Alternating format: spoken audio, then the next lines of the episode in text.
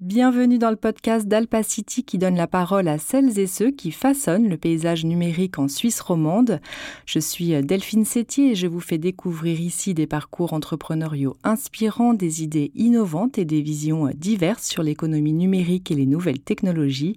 Laissez-vous transporter par le monde fascinant du digital. Sarah Sermondada, bienvenue sur la chaîne YouTube Alpacity. Merci. Je suis ravie d'être ici. Merci d'être avec nous. Donc, tu es journaliste scientifique pour ID News. Alors aujourd'hui, on va parler d'intelligence artificielle, euh, de médias et un petit peu des transformations dans la société que, que cette nouvelle technologie euh, apporte. Avant ça, est-ce que tu pourrais te présenter succinctement? Oui, bien sûr. Bon, alors moi, je suis euh, journaliste scientifique, comme tu l'as très bien dit. Euh, je suis euh, arrivée à AD News en 2019, donc pour le lancement du média, et donc j'y suis depuis 4 ans. Moi, à la base, j'ai une formation d'ingénieur et j'ai travaillé pendant 4 ans, 4 ans et demi dans, dans l'informatique, dans les nouvelles technologies. Et c'est un truc qui me tient à cœur dans le journalisme scientifique aussi, c'est cette idée un peu d'ouvrir les boîtes noires, de, comprendre que ce soit dans la science ou ses applications, parce que la technologie n'est jamais que des applications de la science, mhm. de comprendre comment ça marche et de voir comment ça affecte euh, nos sociétés. Et effectivement, avec cette déferlante de l'IA euh, sur toute la société et les médias, je pense qu'on va avoir beaucoup de choses à dire. Est-ce que tu peux euh, nous expliquer en quoi consiste euh, ton travail de journaliste scientifique et quel est ton quotidien finalement? Alors le journaliste scientifique, c'est un journaliste presque comme les autres. Hein. Il va avoir euh, la même mission, la même déontologie, on y, reviendra probablement juste ensuite, mais il va travailler sur une matière un petit peu différente. C'est-à-dire qu'il va parler de recherche scientifique, il va parler avec les chercheurs et il va travailler sur cette matière très particulière qui est la littérature scientifique. C'est-à-dire euh, ce que produisent les chercheurs et ce qui leur permet ensuite de discuter de la science entre eux. C'est très codifié. Donc, donc voilà, le, journaliste scientifique est un journaliste, mais il doit pouvoir naviguer dans ce monde-là, faire un petit peu la part des choses et pas se dire parce que quelque chose a été écrit et publié, c'est nécessairement euh, la parole de l'évangile et c'est à prendre au pied de la lettre. Donc du coup, tu euh, lis beaucoup de revues scientifiques et euh, tu essayes de, entre guillemets, de vulgariser ces revues pour le grand public. Oui, alors je dirais qu'il y a deux dimensions un petit peu différentes dans, le journalisme scientifique. Il y a cette dimension de la vulgarisation qui est effectivement mmh. essentielle quand on parle de, de grandes nouveautés, que ce soit l'IA ou, ou, les OGM, la biologie. Euh, euh, il y a plein de choses qui, qui, arrivent, qui nous arrivent de la science et qu'il faut décrypter. Euh, après, il y a aussi tout ce qui est du champ de, de, de la controverse scientifique. Euh, ça, on a notamment pu le voir pendant la, la pandémie de, de Covid-19. Euh, cette, euh, il suffit pas de dire euh, on a un chercheur qui nous dit qui nous dit qu'il y a des traitements qui marchent, qui ne sont pas le vaccin contre le Covid, et d'autres chercheurs qui nous disent que non, on ne trouve pas. Il suffit pas de donner la parole à ceux qui disent blanc et ceux qui disent noir et de faire un papier qui remet un peu la balle au centre. Il faut quand même un petit peu chercher la vérité et chercher qu'est-ce qu'en pense la communauté scientifique de manière plus large.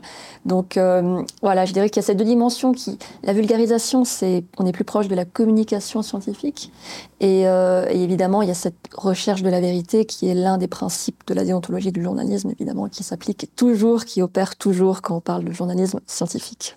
Je vais les résumer très rapidement parce que c'est vrai que quand on regarde la charte de déontologique euh, suisse des journalistes, elle est très longue. Mais globalement, ça va être la recherche de la vérité, euh, ça va être l'intérêt du public, et ça va être aussi défendre sa propre liberté de, journaliste aussi. C'est important aussi parce que on a parfois un rôle de chien de garde vis-à-vis du pouvoir. Ça peut arriver aussi.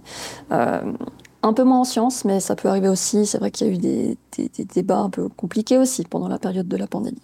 Voilà. Je pensais aussi aux signaux faibles euh, qui permet euh, d'attraper euh, certains points d'actualité et d'aller les creuser. comment on fait pour les identifier et est-ce que ça fait partie de ton quotidien aussi de, d'avoir un peu plus de, creuser en fait Oui, bien sûr, c'est vrai que c'est notre rôle aussi. typiquement, on va parler d'IA tout à l'heure, la déferlante des IA, ça fait quand même plusieurs mois qu'elle se, se prépare, qu'elle se dessine. Hein. Et évidemment, on a nos, propres contacts qui sont en poste dans les laboratoires de recherche ou dans l'industrie. On, est à l'écoute, ça nous permet, on essaye d'anticiper. Bon, après, on ne peut pas anticiper sur tout, mais on essaye d'anticiper, oui. Justement, si on prend l'exemple de, de l'IA, toi, ça fait un petit moment déjà que tu suis ces actualités là pardon, au niveau euh, euh, scientifique. Euh, OpenAI est arrivé avec ChatGPT. Est-ce que ça a été aussi pour toi une surprise ou est-ce que il y avait des signaux faibles qui montraient que ça allait être mis au grand public? Ouais, C'est une très bonne question, dans la mesure où les, ces IA qui, génèrent du texte, ces, grands modèles de langage naturel, comme on les appelle, ça fait quand même plusieurs années que, c'est en développement, qu'on voit des progrès, euh, des beaux progrès qui sont faits. Euh, mais à titre personnel, et je crois que c'est un avis qui est partagé par certains chercheurs avec qui j'ai parlé, on a quand même eu une révolution euh, pour moi, c'est une révolution, dans la mesure où on avait quelque chose qui marchait pas trop mal, mais qui était limité. Et là, tout d'un coup, OpenAI est arrivé avec un produit qui était quand même un cran au-dessus, en fait. Et les chercheurs avec qui j'ai parlé me disent que bah, c'est arrivé avec peut-être 10, 15 ans, 20 ans, ça dépend des gens, d'avance euh, par rapport à ce qui, ce qui, était anticipé, on va dire, dans, dans l'industrie. quoi. Ah, c'est assez fou. Euh, justement, OpenAI, on, on, va continuer sur ce sujet-là. Euh, l'intelligence euh, artificielle, qu'on peut qualifier de générative, qu'est-ce que c'est? Est-ce que tu arriverais à, vulgariser cette technologie? Alors, je vais essayer. Donc, il faut déjà quand on parle d'IA générative, il faut déjà voir en quoi ça se différencie de, ce qu'il y avait avant. Mhm. L'IA, on l'a quand même depuis, depuis pas mal de temps. c'est un mot un petit peu fourre-tout en fait. Mm. Souvent, il y a ce qu'on appelle du machine learning en fait, où on a des, on a en gros un algorithme, on lui apprend à, à, inventer des règles à partir d'exemples en fait. Globalement, c'est ça. Et avec les IA génératives, on a des IA qui sont capables de générer toutes seules du texte, de l'image, de la vidéo. Bon, ça, évidemment, il a fallu un petit peu de temps pour en arriver là. Euh, je vais parler du deep learning, qui est un type particulier de machine learning. On a euh, ce qu'on appelle un réseau neuronal, bon, c'est juste un modèle numérique, qui en fait va apprendre certaines choses à partir d'un grand nombre d'exemples. L'exemple un petit peu canonique, je dirais, c'est le, les images. Par exemple, pour apprendre à distinguer un feu rouge d'une mhm. voiture. Bon là, vous pensez au captcha sur Internet ou peut-être juste pour l'exemple un chat d'un chien. On va donner des, des dizaines de milliers, voire peut-être même plus, d'images représentant un chat ou pas un chat à cet algorithme. Donc ces données à la base sont quand même étiquetées par des êtres humains qui disent là je vois un chat, là je ne vois pas de chat. Et à force de répétition, l'algorithme a appris à deviner et quand on lui propose une nouvelle image, il est capable de dire ok, ça représente ça, ça représente pas ça. Donc ça, c'est le premier étage. C'est un petit peu ce qu'on avait autour de, 2015. Euh, là où ça devient vraiment nouveau avec les IA génératives, c'est qu'elles elles ont appris par ce même moyen généralisé, je ne vais pas rentrer dans tous les détails, à inventer des contenus réalistes. Euh, dans le cadre du langage, euh, ce qui est le cas de ChatGPT, on, a des IA qui, sont capables de d'écrire des textes qui sont cohérents, qui sont cohérents d'un point de vue grammatical, juste parce qu'en fait, elles ont absorbé tellement de, de, contenu de texte qu'elles savent dire quel est le mot le plus probable et écrire une phrase qui est syntaxiquement correcte et qui est juste très crédible. Simplement, et c'est là un caveat assez important, c'est qu'il n'y a pas de représentation de la vérité dans ChatGPT. Mmh. On a juste une phrase qui est correcte et crédible. Et, et ChatGPT, euh, évidemment, il y, a quelque chose en plus. Il n'y a pas que le, il a pas que le, modèle, il a pas que le modèle de langage dans ChatGPT.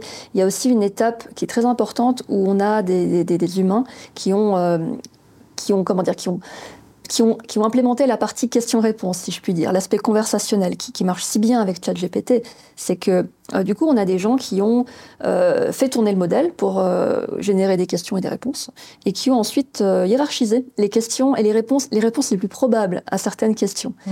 Et là où il y a une vraie prouesse, c'est que ça marche très bien avec finalement peu d'exemples humains, en fait. je crois qu'il y a quelques milliers de, de ces exemples humains qui ont été fournis.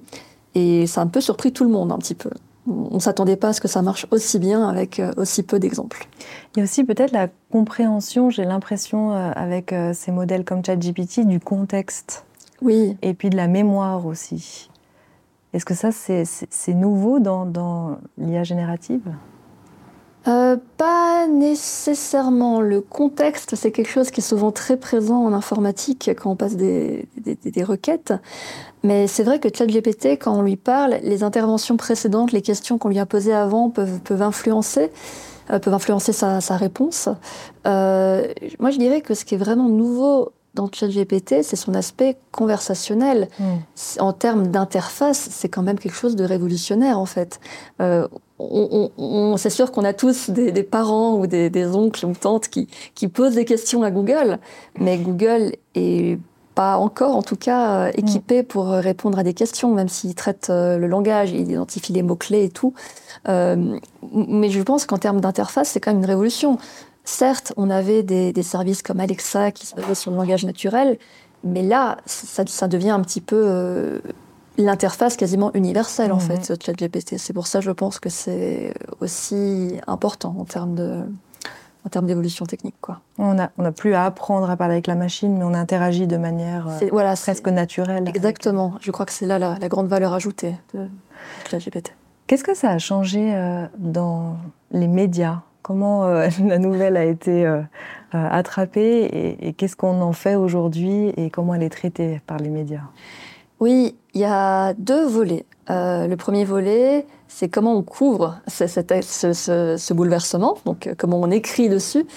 Et c'est vrai qu'en tant que journaliste, quand on a commencé à beaucoup, beaucoup en parler, je crois que c'était en décembre, on a commencé à beaucoup mm. parler de ChatGPT et de DALI 2. Bon, sur le coup, on s'est un petit peu demandé si ça allait être un feu de paille, et très vite, on a réalisé que non, c'était clairement pas un feu de paille, ça posait beaucoup de questions, et à chaque fois, on avait des nouveaux angles, des nouveaux sujets, de nouvelles manières d'en parler qui se, juste qui spontanément s'imposaient à nous, en fait. Donc ça, c'est le premier étage. Le deuxième étage, c'est qu'à l'utilisation de ces technologies-là, nous, on peut en faire dans notre métier. Ça, c'est une question qui est probablement plus épineuse parce que le journalisme n'est pas une profession comme les autres. Il y a cette déontologie mhm. dont on parlait euh, tout à l'heure qui, impose quand même de, garder la main sur le clavier. Et il faut savoir que on parlait de ChatGPT. ChatGPT, quand on lui pose une question, euh, il n'est pas conçu pour prioriser la vérité. Et même si les équipes d'OpenAI vont essayer de tout faire pour limiter les couacs, on se retrouve souvent avec ChatGPT qui, qui raconte n'importe quoi. Et quand on lui demande ses sources, il ne sait pas donner ses sources en fait. Mhm. Il invente des sources, des, noms de sources qui n'existent pas. Donc ça, c'est un premier caveat important. ChatGPT ou en tout cas les IA génératives ne, peuvent clairement pas être utilisées comme des sources. Hein. ça ne nous, ça nous épargne pas cette, cette tâche d'aller chercher nos informations et les recouper. Et heureusement, c'est une bonne nouvelle. Mais on a quand même vu qu'il y avait eu beaucoup d'expérimentations dans les médias autour du monde, euh, et jusqu'en Suisse romande d'ailleurs, notamment. Je pense à Couleur 3 euh, qui a fait une mm. expérimentation il y, a, quelques semaines. Et on a aussi euh, bah, M le Média qui, a lancé cette, cette, cette speakerine météo qui en fait est une IA. et ça pose un peu des soucis parce que je crois que ça pose plein de questions en fait. Et ça pose plein de questions pour nous et ça pose un peu des questions déontologiques. Et ça nous force un petit peu à bien réfléchir en amont à qu'est-ce qu'on veut en faire. Mhm. Nous, à ID News, on, a écrit une charte de, l'usage des IA où en fait, ce qu'on s'engage à faire, c'est à ne rien publier qui euh, n'ait pas été relu par un être humain. Et quand on parle aussi d'images, d'images générées par des IA, si on le fait, on le fait uniquement à des fins, euh, des fins d'illustration, donc euh, pour vraiment ne pas entretenir de confusion quant au fait que c'est une image d'actualité ou une image d'illustration. Et on s'engage aussi à le faire apparaître explicitement sur l'image et dans la légende. Voilà, ça, ça paraît quand même important. Mhm. C'est vrai qu'on a un média en, Suisse qui a eu un petit, un petit bad buzz en générant une image qui était un petit peu trop photoréaliste. Donc voilà. Justement, euh, on peut peut-être rebondir sur ces images euh, qu'on a eues, et notamment celles, euh, par exemple, du pape François en doudoune blanche. Oui. voilà, ça, c'est pas grave cette image. C'est ce qui est intéressant, c'est qu'un enfant de 12 ans a pu créer cette image-là. Du coup, on pourrait dire que l'ensemble de la population pourrait créer demain des images qui sont absolument fausses et qui donnent du coup des fake news.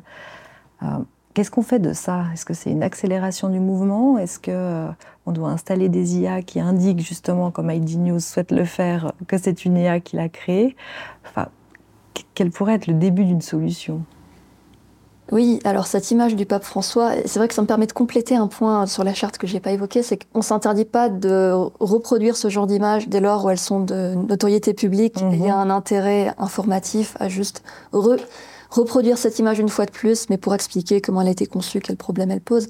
Et, c'est vrai que ces, nouvelles technologies, elles permettent d'industrialiser mhm. euh, le deepfake et la fake news comme, euh, comme jamais. C'est qu'on a une étude de, de, de, de, NewsGuard, qui est une start-up américaine euh, contre la désinformation, qui, qui, alertait il y, a, il y, a, quelques temps, il y a quelques semaines, sur, euh, sur finalement ces, fameuses fermes de contenu, de, fermes de contenu à clic, hein, pour faire un peu des, mm. des faux, des faux sites d'information. Euh, bah ça, ce, que, ce que montrait cette étude, c'est que bah, l'IA permet d'industrialiser ça comme jamais et d'inonder le web de, de contenus qui sont inventés de toutes pièces. Euh, moi, je pense que c'est vrai, il faut quand même le reconnaître. Ça, ça risque d'introduire une forme de défiance sur tout contenu, en tout cas euh, visuel. Est-ce que c'est un vrai, est-ce que c'est un faux? Mais je pense que les médias ont quand même une carte à jouer dans tout ça. Une carte à jouer parce que justement, on a ce rôle de quand même déontologique, d'être garant de la vérité, d'être garant de ce qu'on publie. Et je pense que c'est là-dessus où on, a une carte à jouer probablement pour, euh, pour juste jouer ce rôle de vérification. Et, euh, et, voilà, finalement, quand vous lisez un média, vous lisez une information recoupée et vérifiée, ce qui n'est pas mmh, forcément le cas quand vous, quand vous regardez une, une photo ou une vidéo reproduite sur, euh, sur Twitter. Et c'est aussi là où les médias ont un enjeu de ne pas... C'est un enjeu de confiance en fait. Il mmh. faut le saisir et faire attention à ne pas... Il y a, il y a, il y a une chance, il n'y en a peut-être pas deux ou trois non plus. Donc voilà, la période est intéressante.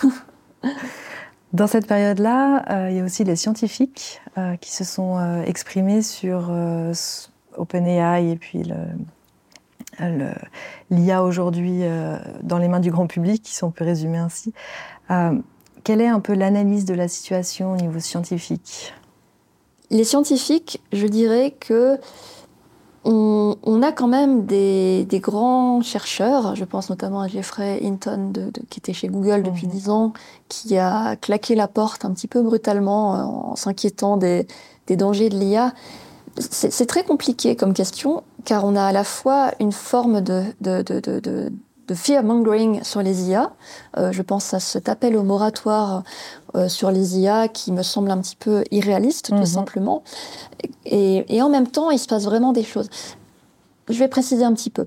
Euh, je pense qu'on est, on est clairement pas. Il faut pas redouter Terminator. On n'est clairement pas dans une logique où on a une IA consciente qui va arriver et qui va prendre le contrôle de tout ce qu'on fait. Ça ne veut pas dire que ça pose pas des vrais problèmes sociaux les, problèmes sociaux, ça peut être ceux que je viens d'évoquer dans les médias. La, perte de confiance, juste ne plus savoir euh, distinguer le vrai du faux tellement on est inondé de, de contenu synthétique. Ça peut être aussi euh, le trouble qui est jeté dans le monde économique, dans le monde du travail, juste parce qu'effectivement, il y a certaines choses qu'on va pouvoir automatiser et déléguer encore davantage grâce à ces IA qui maîtrisent davantage le traitement du langage naturel. C'est ces questions-là qu'il faut se poser. C'est pas forcément la question dramatique euh, de l'IA qui va devenir consciente. Je pense qu'on n'en est pas là. Mais les, scientifiques qui travaillent dessus, en tout cas, comme je le disais tout à l'heure, pensent qu'effectivement, on a cette percée qui est arrivée là un peu plus tôt que prévu et qui risque peut-être d'entraîner quelques, quelques turbulences. J'avais aussi entendu euh, euh, des scientifiques qui s'exprimaient sur un scientifique aime comprendre euh, de A à Z. Euh, il laisse rien au hasard. Et si j'ai bien compris, euh, les avancées qu'on a eues, il y a certaines choses dans l'intelligence artificielle qu'on n'arrive pas encore à expliquer. Déjà, est-ce que, est que, selon toi c'est vrai? Et la deuxième chose, qu'est-ce que, qu'est-ce que, pourquoi les scientifiques sont si inquiets de cette part qui est inexplicable? Oui, c'est vrai, c'est vrai, mais c'est pas forcément dramatique, mais, mais c'est vrai, mhm. parce que euh, ça, ça, ça, a trait à la manière même dont fonctionnent ces IA. Parce que, parce que quand on dit que ça apprend par l'exemple, mhm. en fait, on se retrouve avec un modèle mathématique très très complexe que l'algorithme a inventé tout seul à partir de ce qu'on lui a donné en entrée, ce qu'on lui a donné comme exemple. Et en fait, c'est tellement compliqué que regarder là-dedans, ça va pas du tout éclairer sur euh, est-ce que le modèle a une représentation du monde ou pas, qu'est-ce qui se passe vraiment là-dedans en fait? Et, c'est là, je pense, ce qui rend les choses très difficiles, c'est que on a différents niveaux. On a ce niveau-là mathématique, ou qui est celui des chercheurs en deep learning et en mathématiques, et on a le niveau de euh, quel impact ça peut avoir sur la société, justement en semant le trouble sur euh, est-ce que on a affaire à un humain ou pas. Euh, on parlait de ChatGPT. ChatGPT entretient un peu cette confusion-là dans son interface où on lui pose des questions et il nous répond, on voit trois petits points qui s'affichent comme si on était en train de parler avec un ami sur un chat. Mhm. Donc voilà, le, pour moi, le problème, il est vraiment, il est vraiment là.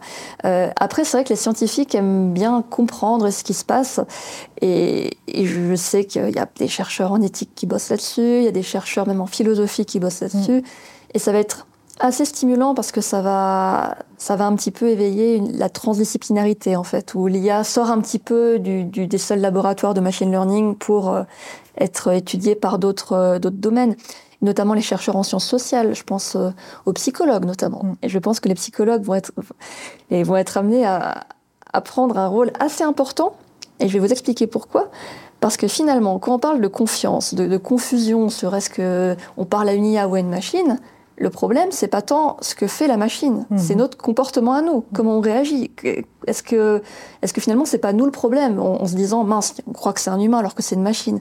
Et je pense que ça va être une période absolument fascinante euh, du côté de la transdisciplinarité qui va forcément. Euh, c'est toujours très, très, très stimulant, je trouve, quand il y a des périodes comme ça d'un point de vue de la recherche. Absolument. euh, tu en parlais un petit peu tout à l'heure, il y aura des transformations au niveau des métiers. Oui. Euh, ça crée, on le voit, une polarité. Il y en a qui ont peur, il y en a qui embrassent euh, très vite la technologie ont envie euh, d'avoir cet outil d'IA au, quotidien dans, le travail. comment tu vois un petit peu l'intégration de ces outils d'IA super puissants dans les métiers, je dirais de manière générale, ou si tu as quelques exemples mais, Oui, volontiers. alors, en, préambule, je dirais que Bon, euh, la menace du remplacement par les robots, elle est pas neuve. Elle est pas neuve, c'est vrai qu'elle couvre depuis des années euh, régulièrement. Euh, on se souvient aussi de la révolution industrielle. Hein. Mhm. On avait quand même ceux qui étaient les ludites, qui étaient anti, anti, anti automatisation, anti machine. Bon, ça, ça s'inscrit quand même dans une peur qui est ancienne, qui, est liée à qu'est-ce que c'est d'être humain, qu'est-ce que c'est d'inventer des, des, technologies qui sont qui nous permettent de dépasser nos forces. Ça, c'est un premier aspect. Euh, le deuxième aspect, c'est que dans un contexte où on est quand même dans un monde économique où on cherche à compacter les coûts, euh, ces nouvelles technos-là permettent de fait de faire des tâches peut-être pas plus efficacement, mais en tout cas de manière moins chère. Et peut-être qu'on les fera un peu moins précisément, mais ce sera moins cher. Donc forcément, des entreprises vont s'en emparer et vont les implémenter. Ça a déjà commencé, hein, notamment peut-être dans des, certains services clients aux États-Unis. Et, voilà, et l'IA va être amenée à jouer un rôle d'assistante dans pas mal de métiers. Je pense notamment aux métiers juridiques, où on s'est rendu compte qu'on pouvait automatiser euh, beaucoup de choses. Bon, évidemment, cela dit, il y a quand même des enjeux légaux, je dirais, hein, où mm. forcément il faut que l'humain reste derrière, supervise tout ça et relise tout. Euh, mais on a quand même plusieurs études euh, d'économistes, euh, d'économistes reconnus qui nous montrent qu'il y a quand même une grande partie des métiers, euh, et surtout des métiers de col blanc, des métiers de bureau, qui peuvent être euh, automatisés au moins en partie. Et je pense que ce serait là quand même probablement notre la petite lueur d'espoir, c'est que on parle pas d'une automatisation totale. Heureusement, on parle d'une automatisation partielle où l'humain garde garde la main sur le clavier, ou en tout cas, il faut tout faire pour que ce soit le cas. Et si c'est pas le cas, on va avoir des problèmes. Alors en Europe, euh, on a beaucoup de questions autour de l'intelligence artificielle. On, commence, euh, enfin, on est un peu plus enclin aux réglementations euh, déjà maintenant, ce qui est moins le cas aux États-Unis. En parallèle, OpenAI, c'est américain. la planète entière presque utilise ces outils-là, donc il y a encore un renforcement de, des GAFAM, on va dire, dans le paysage digital mondialement. Je, il y a aussi la Chine et, puis d'autres pays. Quelle est un peu la place de l'Europe et de la Suisse? Est-ce que, selon toi, on pourrait commencer à avoir des intelligences artificielles génératives qui sont chez nous? C'est vrai qu'on a, on a une réglementation, notamment liée à la protection des données, qui est quand même plus forte, et en un sens, heureusement. Euh, cela dit, l'Europe n'est pas complètement euh, à sec de ce côté-là.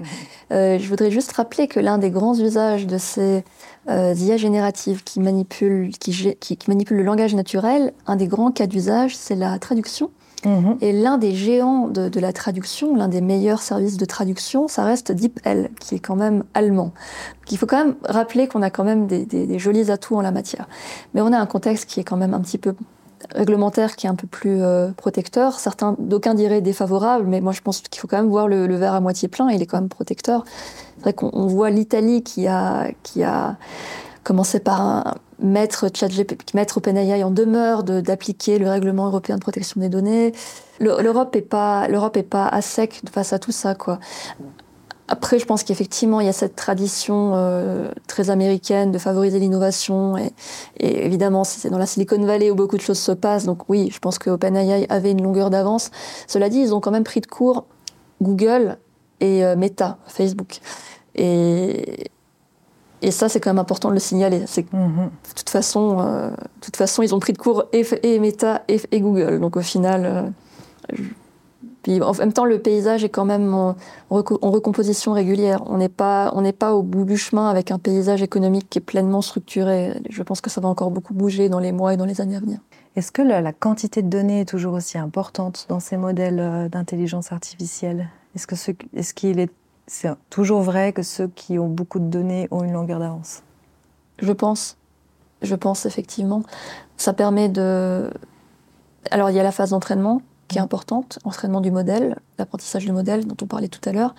Et il y a aussi tout ce qui est fine-tuning, donc euh, peaufinage qu'on pourra faire, qui est fait un petit peu au, fur et à mesure de la vie du produit. Et c'est vrai que dans le cadre, dans le cas d'OpenAI avec ChatGPT, on, on, les, nous, les questions qu'on pose, les, les feedbacks que l'on fait sont utilisés pour mhm. améliorer le modèle mais de manière qui n'est pas très transparente à nos yeux, en tout cas aux yeux du grand public. Euh, donc oui, moi je pense toujours qu'effectivement la donnée reste, euh, reste quand même le nerf de la guerre et ça pose beaucoup de questions. Euh, parce que les données sur lesquelles ChatGPT a été entraîné, enfin GPT 3 ou 4 ont été entraînés, c'est quand même des données qui viennent du web. Et les sites web qui notamment Reddit, qui est l'une des plateformes collaboratives sur lesquelles euh, OpenAI s'est appuyé pour entraîner, pour entraîner GPT, bah, on leur a pas demandé leur avis en fait. On a juste pris, euh, pris ce qui était disponible en ligne. Et pour les IA génératives visuelles comme euh, Midjourney, Stable Diffusion, euh, DALI 2, c'est pareil. Euh, on n'a pas forcément demandé aux artistes leur avis pour utiliser les images. Donc oui, les données, celui qui a le plus de données a probablement un avantage compétitif, mais ça pose encore plein de questions légales, notamment en termes de droits d'auteur. Tu parlais de fine-tuning. Est-ce que tu arrives à expliquer avec euh, qu'est-ce que c'est en fait ce, fine-tuning sur ces modèles de langage? Je pense qu'on peut dire que c'est un petit peu.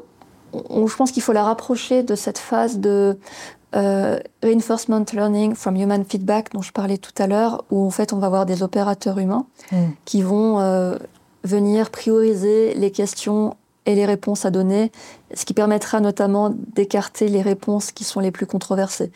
Euh, typiquement des questions euh, un peu pièges avec des enjeux moraux importants euh, pour pouvoir les identifier? Ce qui va de soi que quand on essaye de GPT, on se rend compte qu'il y a des questions, on n'arrive pas à avoir de réponse. Au début, on arrivait à contourner et à le forcer à répondre, et maintenant on y parvient de moins en moins. Et ça, c'est un premier, aspect du fine-tuning. On va empêcher l'IA de nous donner son avis sur des choses. Euh, on lui demande euh, son avis sur le racisme, son avis sur euh, des choses très controversées, très, très problématiques, des choses morales en fait. Donc ça, ça peut être un étage. Et je veux quand même aussi rappeler que cette étape de fine-tuning, elle est faite par des ingénieurs, mais elle est aussi faite par des gens qu'on appelle les travailleurs du clic, qui sont souvent des gens qu'on paye euh, moins cher dans une autre partie du monde. En l'occurrence, c'était en Afrique, je crois que c'était au Kenya, pour ChatGPT. qui vont ensuite, eux, être chargés d'examiner les contenus et d'éliminer les, réponses qui mm. sont très problématiques. Euh, et c'est aussi l'un des, l'un des points sur lesquels le ChatGPT euh, apporte quelque chose de nouveau, car jusqu'à présent, les IA euh, qu'on mettait en service avaient souvent des gros problèmes de ce côté-là. Elles sortaient des choses immorales au bout d'un moment. Je pense à Tai, l'IA de mm. Microsoft, qui avait été entraînée sur Twitter et qui très rapidement euh, s'était mise à dire des propos qui étaient racistes, antisémites. Euh, et très vite, euh, Microsoft avait débranché cette IA. Et c'est cette phase-là, cette supervision humaine à la fin pour trier les réponses, les bonnes réponses des mauvaises réponses, qui est vraiment nouvelle, je pense, avec ChatGPT mais ça expose aussi des gens qui sont un petit peu vulnérables à des contenus très problématiques aussi. Donc ça rejoint un petit peu les enjeux de modération des contenus en ligne. Et bon, je m'éloigne un petit peu du sujet. Non, non, pas du tout. Euh, mais c'est vrai que ces nettoyeurs euh, du web, hein, c'est des métiers qui, qui, enfin, comment dire, les, les GAFAM, c'est pas nouveau, c'est pas OpenAI qui a apporté, euh, qui exploite entre guillemets ces, ces, ces personnes-là. Ça existe depuis depuis longtemps, YouTube le fait, euh, Facebook le fait également. Euh, du coup, est-ce que ce serait le moment? Est-ce que OpenAI finalement a mis encore plus en lumière euh, ces travailleurs du clic? Et, comme, quelle est un peu la solution derrière tout ça? Oui, probablement que, probablement que le phénomène médiatique ChatGPT a mis tout ça en lumière. Mm. Bon, après, il faut voir si c'est euh, un spotlight euh, qui ne fait mm. que passer ou si ça va, ça va être durable. Ce qui est compliqué, c'est que on va, le, droit, le droit du travail n'est pas le même dans les différents pays et c'est quand même un principe euh, de compétition internationale où on ne peut pas interdire d'aller engager des gens dans un autre pays. je pense que le problème, le, problème va probablement, probablement, se reposer différemment dans les mois à venir, mais c'est sûr que ça contribue à le mettre en lumière. Mhm. ça amplifie oui, ça amplifie. les problèmes. C'est vrai qu'il y a un petit peu un rôle de révélateur de pas mal de problèmes qui existent dans le numérique depuis 5, 10, 5, 10, 15 ans. Du coup, si on revient un petit peu sur le potentiel de l'intelligence artificielle, j'ai vu dernièrement une étude, enfin pas une étude, mais un test qu'ils ont fait euh, sur un dialogue avec les patients. Euh, un patient qui pourrait avoir un dialogue avec un médecin sur un premier diagnostic. Et en fait, les résultats montrent que euh, les patients se sont mieux euh, sentis, en tout cas plus pris en charge et compris par un, comment dire, par la machine, on va dire, mmh. un dialogue d'intelligence artificielle, que par le médecin.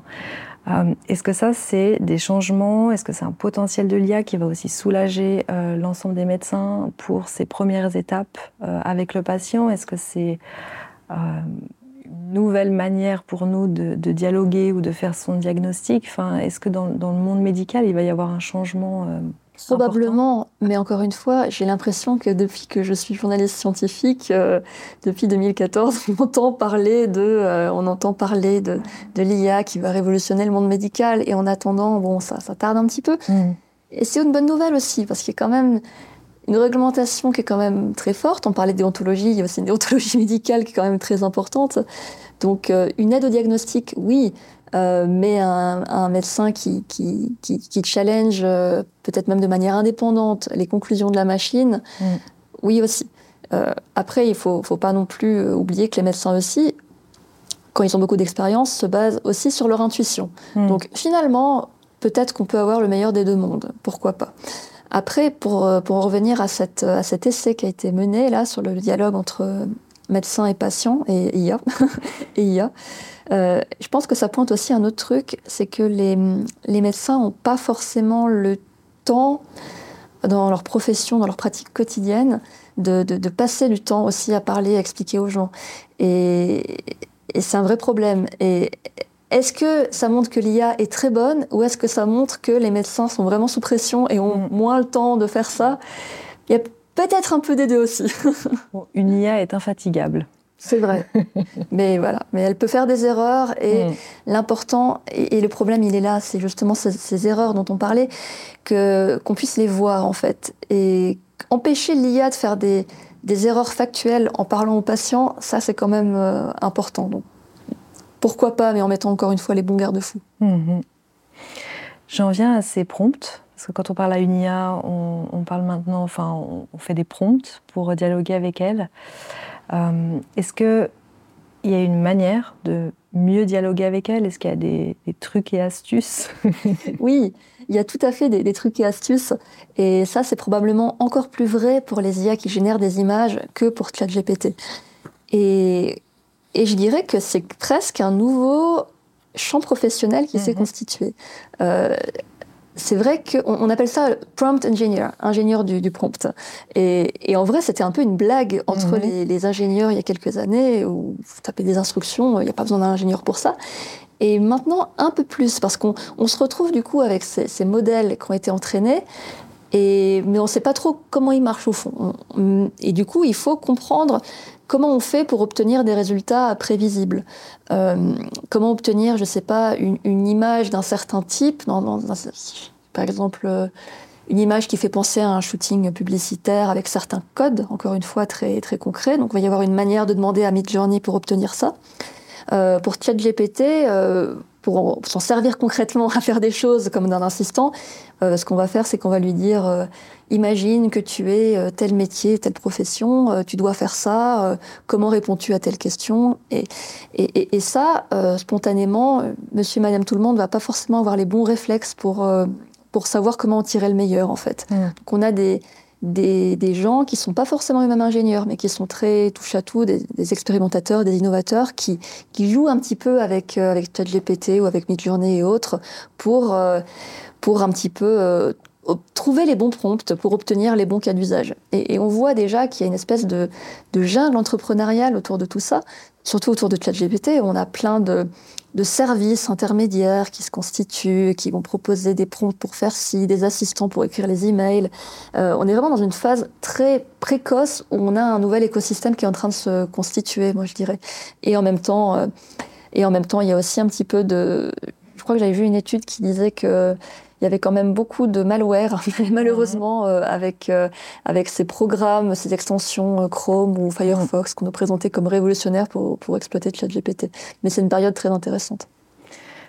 En parallèle, en regardant un petit peu les prompts, donc ce qu'on proposerait, c'est de, de nous apprendre, humains, à utiliser au mieux ces prompts. Et en parallèle, on va vers un assistant ou une collaboration avec la machine qui est ultra personnalisée. Et ça, on peut le voir avec les étudiants qui, en fait, à travers ChatGPT, peuvent apprendre les mathématiques. Et elles sont apprises de manière très personnalisée en fonction de la demande des étudiants. Est-ce que finalement, euh, ce métier de prompt engineer, ce ne serait pas un métier éphémère? Et qu'on arriverait vers potentiellement une IA totalement personnalisée par individu et par manière d'apprendre ou de penser C'est une question que je me suis posée. Non, c'est une très bonne question. Et est-ce que c'est éphémère? C'est vrai. Euh, on est quand même dans, on a quand même des géants du numérique. On sait que la tendance c'est plutôt à la concentration qu'à la balkanisation du, web. Et, et en l'occurrence, on peut se demander si c'est petites apps éphémères euh, mises sur pied dans la, dans la précipitation par des, des, des, des prompt engineers, comme ça, euh, on peut se demander si ça, c'est pas un moment très particulier et si ça va pas être réabsorbé par les géants du numérique comme OpenAI. Mm. Et je pense que c'est une très bonne question. Si j'étais OpenAI, j'aurais peut-être tout intérêt à absorber. Euh, bon, pour l'instant, il n'y a, a pas vraiment de, de service qui se distingue du lot. Enfin, en tout cas, pas que j'ai identifié, mais, euh, mais, mais encore une fois, si on va vers de la personnalisation, on va aussi vers des besoins métiers qui sont très différents. Mhm. Et je doute que OpenAI ait vocation à devenir le portail des juristes, le portail des journalistes, mhm. le portail des photographes. Donc, euh, bon, il y a quand même de la place pour des acteurs euh, quand même euh, très sectoriels, probablement. Mhm. Je ne sais pas si je réponds à ta question. Absolument, non, je dirais l'avenir nous le dira. On suit en tout cas, je crois qu'il y a plus de 1000 applications qui ont été créées sur le mois de, de mars. Je n'ai pas le décompte exact, mais ça ne me surprend pas, ce ouais. de grandeur. Est-ce que tu aurais euh, des exemples d'applications de l'intelligence artificielle qui t'ont vraiment marqué, ou tu as presque été bluffé? Je dirais que c'est vraiment cette rencontre entre la création de l'image et la création du texte et la création du son où on peut se retrouver face à des contenus audiovisuels qui sont absolument crédibles pour un mm. œil nous entraîné. Et c'est extrêmement troublant. Et c'est pour ça que c'est un enjeu de confiance qui me semble majeur pour les médias, en fait. Je dirais qu'effectivement, c'est ça. Euh, au niveau du texte, c'est bluffant. Mais bon, ça reste que du texte, c'est un média un peu low-tech. On peut, si on est dans l'interaction, on peut chercher la petite bête avec ChatGPT en lui posant plein de questions et on finit par cerner assez vite ses limites. Sur les images, c'est déjà plus troublant. Euh, les premières générations de, de Midjourney, on voyait que sur la génération des images, dès, qu'il y avait un peu de texte qui apparaissait sur une, image, ça peut arriver parfois de générer une image selon les données d'entraînement. Euh, les, images d'entraînement avaient du texte, donc on se retrouve avec le texte ne ressemble à rien sur les premières versions. C'était pareil pour Dali. Mais les, dernières versions de, de, Midjourney, en tout cas, sont vraiment bluffantes là-dessus. On, se rend compte que les petits glitches du début qui nous permettaient de voir où était la supercherie mm. sont quand même de plus en plus indécelables. Et, et, par-dessus ça, bon, on va devoir se baser sur d'autres IA pour détecter ce qui a été produit par une IA. C'est un peu une, une course entre le chat et la souris, en fait. Où est-ce que ça va nous mener? C'est une très bonne question. Il y avait eu justement un bad buzz, et c'est toi qui m'en parlais euh, chez Amnesty euh, International. Ils avaient souhaité euh, utiliser une, une, IA qui permettait d'illustrer une image d'un combat. Oui, exactement. Euh, oui, c'était euh, Amnesty International pour illustrer des, manifestations en Colombie.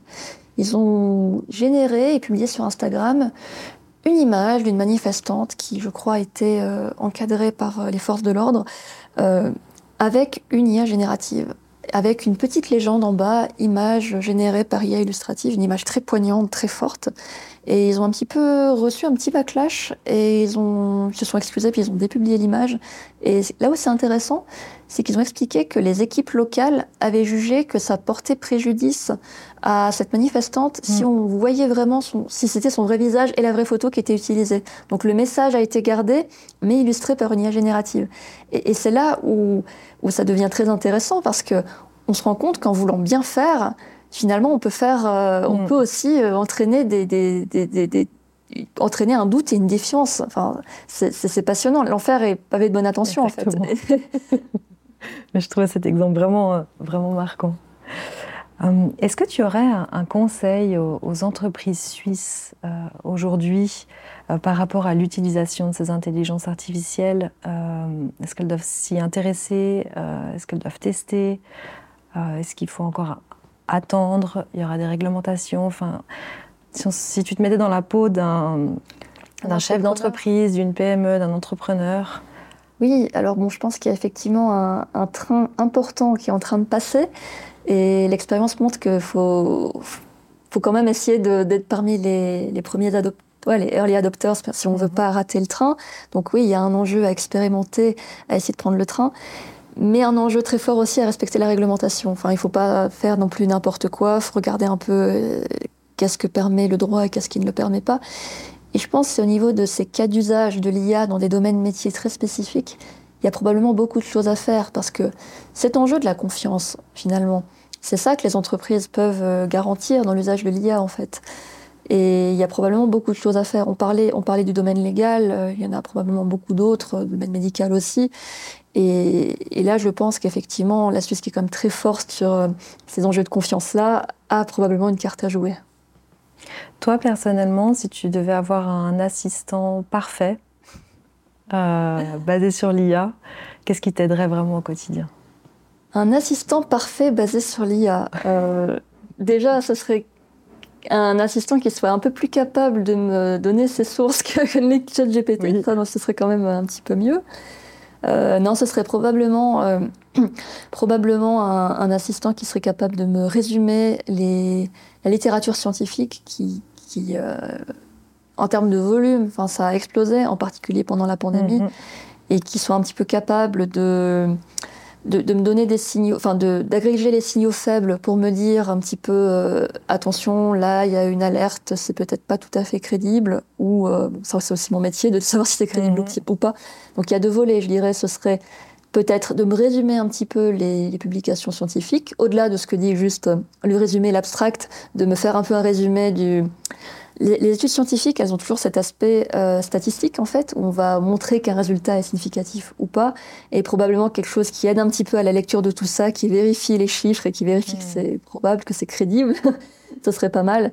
Ça, c'est le premier étage. Et le deuxième étage, ce serait probablement de pouvoir résumer les études et puis euh, le, le, métaniveau un petit peu ou identifier un petit peu euh, au-delà des, de, de, nous, en tant que journalistes, on va se baser sur la crédibilité d'un chercheur, la crédibilité d'une revue, mais il y a d'autres signaux qui peuvent être agrégés et je pense qu'il y a plein de choses intéressantes qui peuvent en être en être euh, sorti. Mais bon, là, je pense que ça va être le monde euh, de l'édition scientifique, euh, qui, les Springer, les Elsevier, à mon avis, doivent être sur le coup, probablement.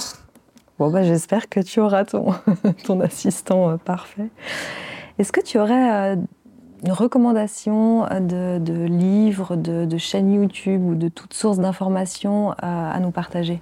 Oui, alors je, je, peux parler de deux livres. un qui est un peu plus ancien, l'autre qui est un peu plus récent. Euh, qui me semble intéressant. Le premier, c'est Weapons of Mass Destruction, et mass, c'est M-A-T-H, comme les maths, euh, qui a été écrit par, euh, je crois, Cathy O'Neill, qui était analyste financière avant la crise de 2008, je crois, et qui a retourné, qui a quitté le domaine et qui a écrit un bouquin pour juste mettre en mettre en, en garde contre les biais des IA, mais ça c'était avant la révolution des IA génératives. Juste histoire de rappeler que les biais de la personnalisation, les dangers de déstabilisation des démocraties, là je pense à Cambridge Analytica, dans les contextes électoraux, euh, c'est pas des problèmes qui sont derrière nous. Euh, on a quand même euh, Donald Trump aux États-Unis qui, qui, qui, se prépare peut-être à faire campagne l'an prochain. Bon, euh, donc ça c'est le premier étage. Hein, les, les biais des algorithmes, les, les, IA sont toujours les mêmes, elles apprennent toujours de la même façon, donc les biais sont toujours là faut en avoir conscience. Et le, deuxième livre dont je voulais parler, c'était En attendant les robots d'Antonio Casilli, qui est ce prof euh, italien en poste à, Paris, à Télécom, je crois, qui, lui euh, ouvre un petit peu cette boîte noire des travailleurs du clic. On pourrait être un petit peu tenté de se dire loin des yeux, loin du cœur. Et lui, mhm. il ouvre un petit peu, voilà, il explique un peu tous les problèmes que ça peut poser pour nos sociétés. Ah bah merci beaucoup, on les mettra dans la description de la vidéo. Et puis, est-ce qu'il y a une personne que tu souhaiterais voir à ta place aujourd'hui Oui, alors je pense que ce serait, pour continuer un petit peu, j'ai beaucoup dit ce mot, euh, d'ouvrir la boîte noire et d'expliquer comment ça marche, le numérique et les boîtes noires. Je pense que ce serait intéressant d'avoir euh, Lei Nguyen Wang, qui tient la, chaîne Science for All, euh, qui, qui, lui explique dans certaines de ses vidéos comment marche le machine learning et quels sont les, quelles sont les, comment dire, quelles sont les opportunités, mais au-delà de ça, quels sont les dangers. Et voilà, une conversation euh, inspirante qui touche à sa fin. Un grand merci à notre invité euh, pour son partage précieux et éclairant, et à vous, chères auditrices et auditeurs, de nous avoir euh, accompagnés.